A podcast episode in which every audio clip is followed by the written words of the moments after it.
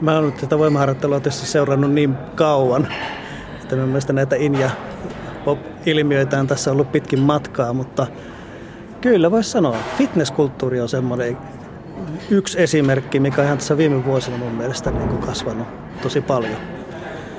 Ja nykyisin tuntuu, että tämmöinen voimaharjoittelu on jo hyväksyttyä esimerkiksi ikääntyneillä. Sitä ei enää tavallaan tarvitse paljon perustella. Ehkä seuraava tämmöinen virstanpylväs meillä on niin kuin, tuoda esille se, että voimaharjoittelu järkevästi toteutettuna sopii myös lapsille ja nuorille. Siellä on ehkä vielä semmoista ilmapiiriä työstettävänä.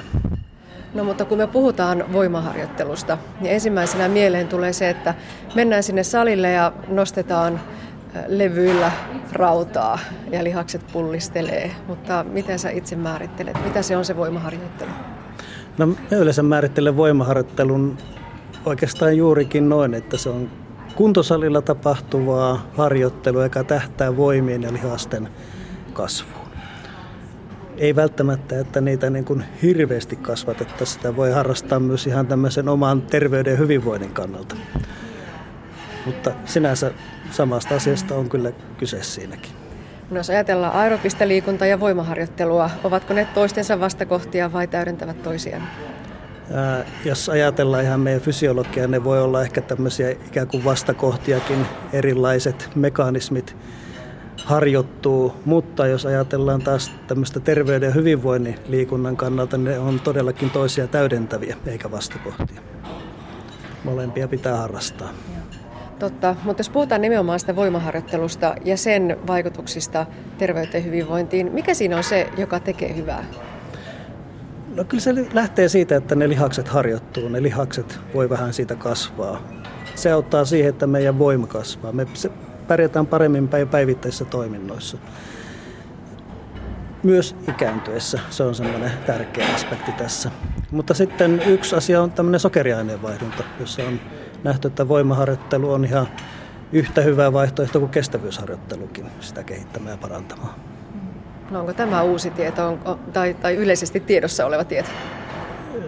Sellainen uusi tieto, kun tiedon määrä tässä pikkuhiljaa vuosien myötä vaan kasvaa ja kasvaa, niin yhä paremmin pystytään niin kuin osoittamaan se, että näin todellakin on. Kun tulee kymmeniä ja kymmeniä tutkimuksia, niistä kun vedetään yhteenvetoja, niin se sitten näyttää sen suunnan, että mikä vaikutus sillä voimaharjoittelullakin on. No itse olet tutkinut muun muassa sitä, että miksi se voimaharjoittelu tepsii toisilla paremmin kuin toisilla. Eli onko se niin, että jos me kaikki saamme samanlaisen harjoitusohjelman ja teemme sitä yhtä orjallisesti, niin lihaksemme eivät kasva samaa tahtia? Kyllä se on juurikin näin. Eli meidän tutkimuksessa tietysti kaikki halutaan kontrolloida tarkkaan, silloin myös harjoitusohjelma on sama. Ja silloin me nähdään se, että joillakin lihakset, voimat kasvaa paljonkin, joillakin taas ei juuri lainkaan. Keskimäärin voidaan sanoa, että se harjoittelu kyllä tuottaa tulosta. No miksi tämä tieto olisi tärkeä, paitsi siksi, että kaikkien me haluaisimme kauniit lihakset?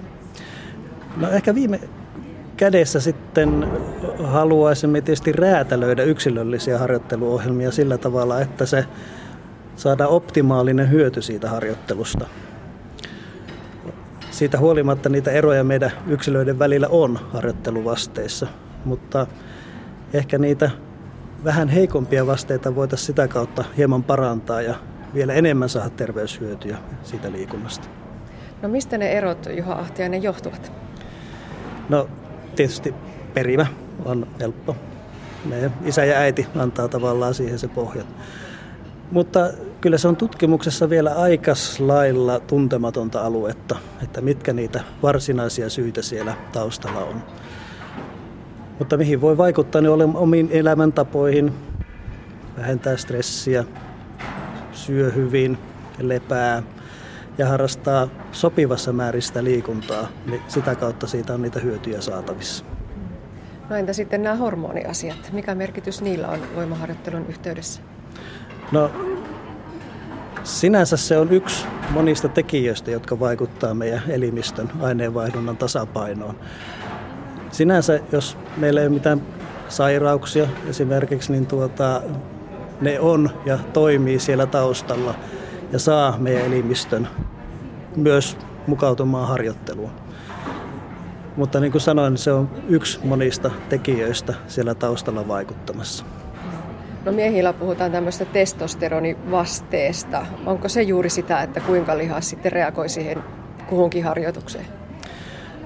Nämä hormonivasteet on yksi tärkeä tekijä, joka takaa sen, että me pystytään sitä suoritusta tekemään ja ehkä myös sitä sitten palautumaan.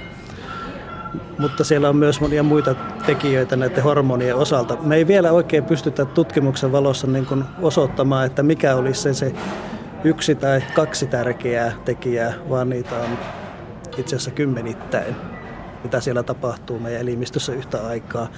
Ja jonkun yhden tietyn asian poimiminen sieltä on aika haastavaa ja näyttää siltä, että ei kyllä selitä koko, koko tätä harjoitteluvastekuviota. No mennään myös ihan geenitasollekin, yhden tietyn geenin ilmenemistä tietyssä lihaksessa. Voiko sitä tutkia jopa näin pitkälle saakka? Voi, ja sitä olemme kyllä tehneetkin, mutta edelleen se on, että se koko vaste, mitä harjoittelu saa aikaa, ei tietenkään liity yhteen tai kahteen geeniin, vaan taas moni, moniin eri tekijöihin siellä. Mutta ne on niitä keinoja, menetelmiä, mitä tällä hetkellä voidaan tehdä ja käyttää hyvin tutkimuksessa. Ja mennään vieläkin pienemmälle tasolle, eli solujen molekyylitasolle saakka. Miten ihmeessä tällaista tutkimusta tehdään? No kun me ollaan kiinnostuneita voimaharjoittelusta ja lihaksesta, niin se pääjäämättä tarkoittaa sitä, että meidän pitää saada lihasnäyte, tämmöinen niin kutsuttu lihasbiopsia otettu. Eli tämmöinen pieni pippurin kokoinen pala sitä lihassolukkoa. Ja sitten laboratoriossa analyysimenetelmien avulla sieltä joidenkin tiettyjen proteiinien ilmenemistä ja niitä aktiivisuutta voidaan sitten tutkia. No kuinka pitkällä Suomessa ollaan näissä tutkimuksissa, jos ajatellaan vaikkapa Jyväskylän yliopistoa verrattuna muuhun maailmaan? No kyllä me ollaan osa sitä tutkimuskenttää ihan selkeästi. Meillä on siellä hyvät mahdollisuudet tutkia laaja-alaisesti ihan koko ihmisen vasteita, suorituskykyä, että ihan sinne solutason mekanismeihin asti. No miten usein teille tutkijoille tulee niitä kysymyksiä, että anna vinkkejä, montako kertaa viikossa, millaista harjoittelua, mikä olisi optimaalinen tulos? No, nämä on varmaan niitä käytännön kysymyksiä. Ja tuota, kyllä mä sanoisin, että edelleen, jos ajatellaan että oman terveyden hyvinvoinnin kannalta, niin nämä kansalliset terveysliikuntasuositukset vastaa hyvin näihin tällaisiin kysymyksiin. Sitten ja urheilu on sitten tietysti asia erikseen. No mutta mennäänkö me tulevaisuudessa siihen, että siitä on puhuttu jo paljon, että lääkäri kirjoittaisi myöskin liikuntareseptejä ja siellä olisi sitten nämä yksilöllistetyt harjoittelut, kun tiedämme, että mikä se kullekin meistä parhaiten tepsi. Siihen suuntaan on ilman muuta menossa. Koko ajan saamme enemmän ja enemmän tietää, miten liikunta vaikuttaa eri sairauksien hoidossa ja ehkäisyssä. Ja sitä kautta, kun se tieto tarkentuu, niin sitä kautta myös lääkäreille tulee myös paljon paremmat eväät antaa niitä liikuntasuosituksia, niitä liikuntareseptejä. Ja sitten me liikunnan ammattilaiset yhdessä toimien, niin sitten toivottavasti luomme pohjaa tämmöisille hyville, toimiville, turvallisille liikuntaohjeistuksille, jotka tuottaa sitten sen tuloksen, mikä sieltä on saatavissa. Ja se sitten myös motivoi ihmisiä toteuttamaan niitä ohjeistuksia. No vielä viimeinen kysymys Juha Ahtiainen. Tutkijoita tekee aina mieli kysyä, että mikä olisi se tutkimuksen läpimurto. Mitä sanoisit omalta alaltasi? No kai se olisi, että löytyisi joku jo, joitakin tiettyjä yksittäisiä molekyylitason mekanismeja, jotka selittää sen, miksi vaikka ne lihakset toisilla vastaa harjoitteluja toisilla vähän vähemmän. Se olisi se mielenkiintoinen löydös kyllä.